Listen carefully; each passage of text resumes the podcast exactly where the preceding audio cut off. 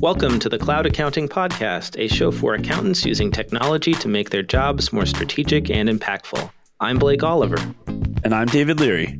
So David, how's Sydney? It's early, uh, four thirty in the morning, you know, getting up. That's dedication to this podcast, so we could record this this morning for me. Wow, that is impressive. Uh, I imagine you still have jet lag. When did you get there? This is where it gets very confusing to me. So I got here Thursday morning, seven a.m. Sydney time. So, but I left my house twenty-four hours before that, Tucson time. So it was like twenty-four hours of travel. Um, so I'm still, I'm not, wasn't foggy yesterday. The day before I was pretty foggy. So what are you doing in Sydney? So came all here for QuickBooks Connect, which is next Thursday. But this weekend, actually this morning, we are doing the hackathon. Oh, what's that? So what we'll do is we'll have um, developers in the Sydney region. We'll come in. We're actually hosting it at the Intuit office, which is really cool. So they'll come in and we'll have about one hundred to one hundred twenty en- uh, engineers, product managers, developers, entrepreneurs. We'll come together. Some will have teams already. Some will form teams. They'll come together and they'll code. So not hack in that bad sense of the word. I know like a lot of accountants, there's that word hack, right? But really hackathon really is the spirit of building things, hacking some t- something together in a short amount of time. So we'll have about twenty-five hours to build a solution for small business.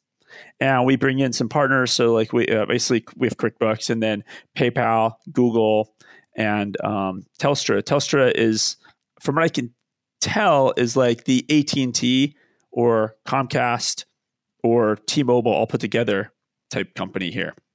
And so there's going to be hardware for them to build on. And all we ask is they build a solution. Then at the end of the day on Sunday, all the teams pitch their ideas and the winner takes home five thousand dollars. And it's just a good way for um, developers to get familiar with these A P Is, but it's really a good way for us to just get developers thinking about small businesses, right? I think in most cases, people aren't Most hackathons, it's all about the coolest technology or the coolest this, um, most unique this. And this is really about like, hey, small businesses exist and they have zillions of problems. Can you try to solve them? That's great. Well, it's appropriate that you're in Australia because my first story today comes out of Australia.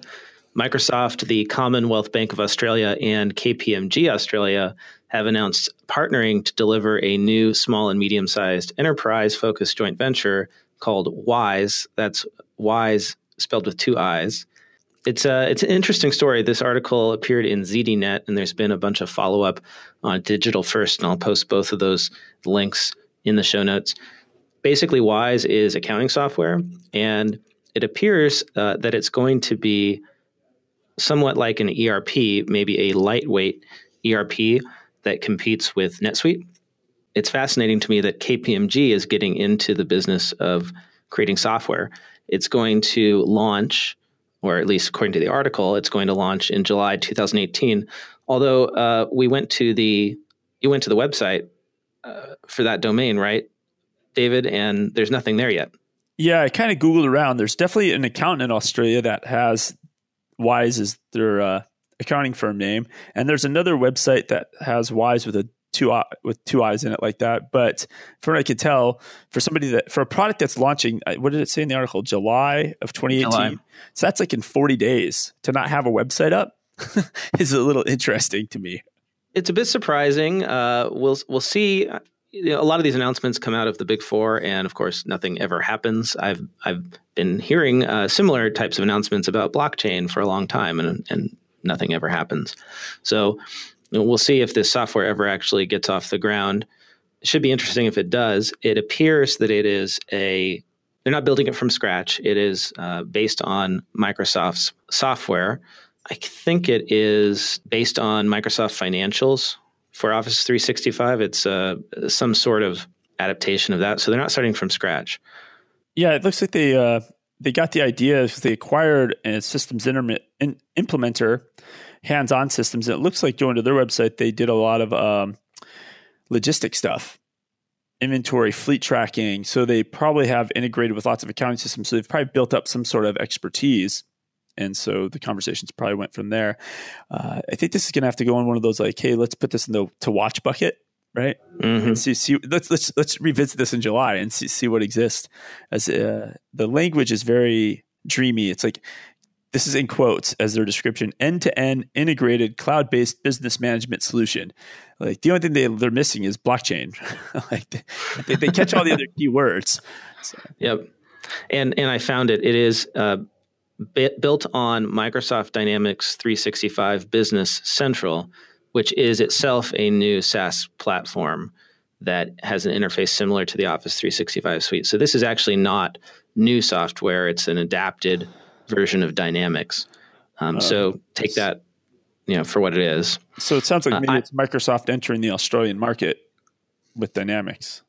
Yeah. And well, and I'm kind of, I'm skeptical about K P M G's involvement because I, I, I've never seen a so- services company that successfully built software and managed to do both a good service and a good software.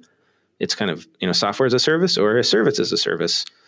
I've never seen anyone figure out how to do it the other way around or combine the two. And it, it makes me question K P M G's consulting business. Are they going to now, I mean, obviously they're now going to be selling this Wise E R P system and selling against other E R Ps.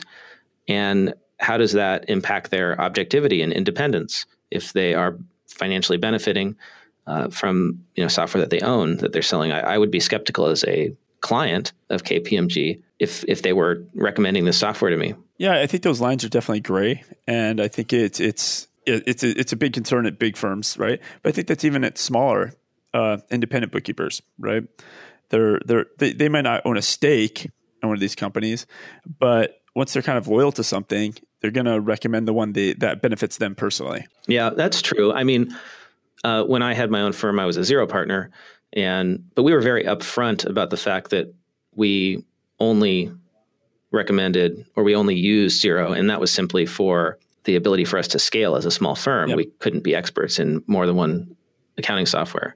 So I think that if K P M G is going to do this, they have to be very upfront about their stake in it with their customers. But knowing the ethics um, issues that the Big Four have had in the past, I'm not that confident that they will be completely transparent. Do you think that like the Big Four might align technology-wise where, hey, if you want to be a Microsoft person, you kind of need to go with K P M G. And if you want to be on NetSuite, you may want to think about going with somebody else, right? And like they're going to kind of get in bed and align with a system going forward? Well, the thing is, they're so big. I don't see how they can possibly do that, right? The, the you know, when I had my own small firm, I could do, I could specialize in one piece of software because I could say, well, if this isn't the right fit for you, here's another firm that does the other software. But but with the Big Four, you, you know, there's only four of them. It would be very difficult to do that, and I, I doubt they'd want to give up the revenue. So I think this is going to create some conflicts. Interesting. I think we'll have to. Uh, uh, me being here this week, I'll see if I hear anything. But. Uh, Yeah, we'll we'll see if I hear any rumblings. I think the the big potential is for the bank to be involved because that's always been one of the big hassles with accounting software is getting those bank feeds to work properly. Or, I mean, it would be really cool if a lot of the bill pay features were completely integrated with the bank. So that that could be a winner. But then again, as the developer of the software, you're going up against a very slow moving organization with pretty much any bank. So we'll see how quickly the advanced features actually get built into the platform. So, David, uh, what's new uh, on your side of the pond? Um, I so yesterday, I think this was yesterday or two days ago, or maybe it's in the future because I'm here. Um, it's Saturday, not Friday, so I'm a little confused when this took place. But PayPal is uh, making their largest acquisition. They're buying uh, another payments company called iZettle, I Z E T T L E. For two point two billion dollars in cash. Whoa, that's a lot of money. Yeah, and apparently they, the article was talking about they've been speaking for years. So it wasn't like this is like they woke up one day and decided to do this. They, they've been keeping an eye on iZettle for years. And I think the impact for us, like, you know, in our space is it's really, iZettle has a lot of established, they're they're similar to a Square product, right? So point of sale, they have swipe, little terminals, right? But they really have it in a lot of markets where somebody like PayPal isn't. So they're in the Brazils, Mexico, Spain, Sweden, the Netherlands, Italy. So all these other countries that are really, they're not even emerging emerging markets. They're growing markets. But, you know, as Square focused on the States or North America, they just haven't entered those markets, right? Or PayPal hasn't entered those markets. So it's almost setting up this new battleground, like all the this next round of countries, right? And as payments moves move into the, these countries, That means these the, a lot of these um, small businesses in these other countries are now going to be on cloud. They're now doing electronic payments or electronic point of sale. And the natural fit is, what else are they going to need to do? Well, cloud accounting is probably next. Have you have you run into a lot of, uh, or really any businesses in the U S using PayPal for their point of sale? I really don't see it. Very rare, very one or two. It's very rare. And then I keep, I, every time I go to any place, I always look over the counter and check out the point of sales, check how they're, what they're using for payments. Yes. Uh, I think it's very rare for me to, to run into somebody using um, PayPal, Shopify's point of sale. Um, you don't really just see them very often. I see Square all the time yes. in L A. Yes.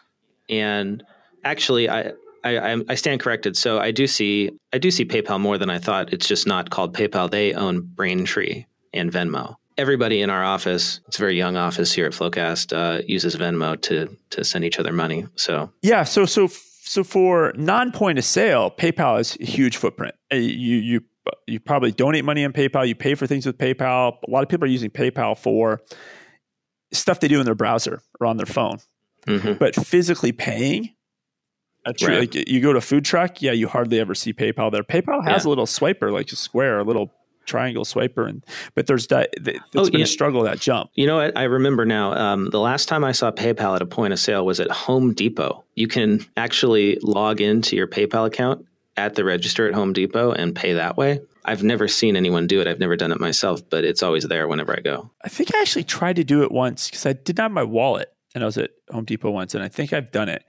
So you can, yeah, so you can pay, but it wasn't pay. It was almost like PayPal integrated with that point of sale system, or that point of sale system integrated with PayPal. It's not truly like a PayPal point of sale, right? And so I think this iZettle thing is going to give PayPal a true point of sale system, right? They're, they're at the yeah. front line of that, yep. and which will be interesting. Um, it, it's just going to open this all these new, new markets, right? And so if you're a cloud mm-hmm. accountant, and if if you now can take clients in Finland because they're going to be using cloud point of sales, and then that point of sale and payments has to tie to a cloud accounting system eventually. So it's just, it's going to really open it up for everybody, the whole entire market. Interesting. What what else do we got? The only other thing I'd add to this is I think I saw last week, like so merchant service, right, and point of sale, as I think I saw a week ago, a note that Amazon apparently is really wanting to get into this space with Amazon payments. And so mm-hmm. I think they're like, they want to come in and they're going to offer like uh, small businesses only a one percent fee.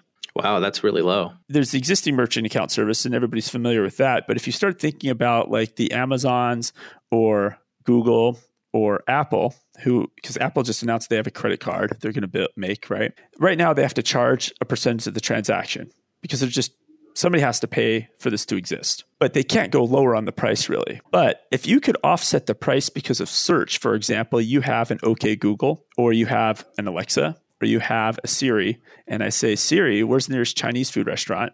And so now you can tie search all the way down to the payment. You can actually charge the merchant less fees because you're going to make money on those search terms. Oh, right. Got it. So you could, you could see this getting disrupted by Google, Amazon, and Apple. Really, the the, the merchant service yep. long term. Well, and to put, give some perspective to this for those who aren't familiar with merchant service rates, typically, if you're a business, small business, you're paying two to three percent, sometimes more than three percent, on every single credit card charge. And Stra- uh, Square, in particular, was very innovative in standardizing it at two point seven five percent for every single charge. And they made it much less complex than it had been. It used to be that with your merchant provider, you had no idea how much you were paying because there were all sorts of different tiers. It was very complex and people got ripped off a lot. So between two and three percent has been sort of the standard in the last, what, five years, maybe ten years even. And if it goes down below two percent, that's great for small businesses, but it's going to be tough for Square to compete. It'll be tough if, if Amazon decides to undercut them that way. I mean, maybe... Maybe we see eventually credit card processing drive towards zero percent as these processors find other ways to make money. Yeah, because I think like ultimately most small businesses, none of them love paying merchant fees. Right? It's a cost to do business. They just have to. They don't have a choice. They're kind of held hostage a little bit, right? And so this... Well, you can you can not take credit cards, but... You're you're really shooting yourself in the foot if you do that. Yeah. And so the second somebody comes along and says, hey, we're only going to charge one percent or we're going to charge zero. That small business owner is going to hang us, just like a lot of small business owners will be like, hey, there's a discount if you pay cash. They're going to hang a sign up in the store that says, hey, there's a discount if you pay with Google or you pay with Apple or you pay with Amazon mm-hmm. because they're they're charging me less. I'm going to pass that on, right, to encourage. So you could see a, a quick adoption curve switch. But it, it, this this pay, you know, this merchant service and the payments game, it's it's definitely in flux. This is interesting to me because one of the arguments about, uh, and I, sorry to do this for a second episode in a row, but I have to bring up blockchain. Um, one every every week, every week. one, one of the arguments about cryptocurrency uh, replacing cash is is merchant fees and transaction fees on uh, sending money around, and especially consumer payments. And if credit card payments end up getting um, absorbed into, say, larger companies, and they're subsidizing these fees, and uh, for whatever reason, then there really won't be a need for or an, an incentive for small businesses to adopt cryptocurrency, to take it, because one of the arguments is, well, it, you don't have to pay those merchant fees if you do it. So I think that could really undercut the whole idea of, I'm skeptical of it anyway, of, of consumers actually using cryptocurrency in regular day-to-day life. The cheaper merchant fees get, the less likely that is to happen. No, I fully agree. And it's because it, we have a working currency already. I could see maybe in some countries where maybe there isn't a very stable or good working currency, right? That being bypassed. But I think in the, you know, in established places, if there's a good working currency, free, yes, is is attractive, but free with customers that are want that have to pay it, right? And I think a small business owner knows, oh, all those people have iPhones, they can pay me and I don't have to charge them a fee. I, I don't have to pay two and a half percent. Okay, I'm going to let people with iPhones pay me using their, their Apple account. Well, David, that's all the time we've got for today. I'm looking forward to chatting with you next Friday. Will you be back in the States or will you still be in Australia? I, next Friday, believe it or not, I will be in between flights at the L A X airport. So if you'd like to meet me over there, we could do this live in person together. You know, as much as I love the airport in Los Angeles, I think I might have to pass. All right. It's your loss. It's definitely your loss on this one. just just tell Elon Musk that he needs to um, build a tunnel, get his get his boring company going and, and build that tunnel that he's promised to from the west side to L A X. And then maybe I'll maybe I'll come visit. And do you have any big plans this week? Uh, this this weekend or this week? Um, well, uh, at Flowcast, we're doing a webinar on Excel tips and tricks for accountants. I will put that uh, link in the show notes as well. If you're interested in brushing up on your Excel skills, we've got a great guy, Jim Klein. He calls himself the Excel C E O, and that's on uh, Tuesday and Thursday at, I think it's eleven a.m. Pacific, and you can get two C P E credits for attending those webinars. For Excel. Nice. It's it's it's, it's the product everybody still loves to love. Like it's just forever. You know, it's been around for, what, twenty, thirty years now, and it's better than ever. Actually, uh, we'll talk about this next episode, but they're uh, adding JavaScript into Excel. So now you can do even more cool things with it. Perfect. Hey, uh, I think it's time to go. I need to go rehearse and get ready to kick off the hackathon in a couple hours. I'm sure people are outside queuing up as we speak. Have fun. Awesome. Talk to you soon. Talk to you guys next week. Bye. All right. Bye.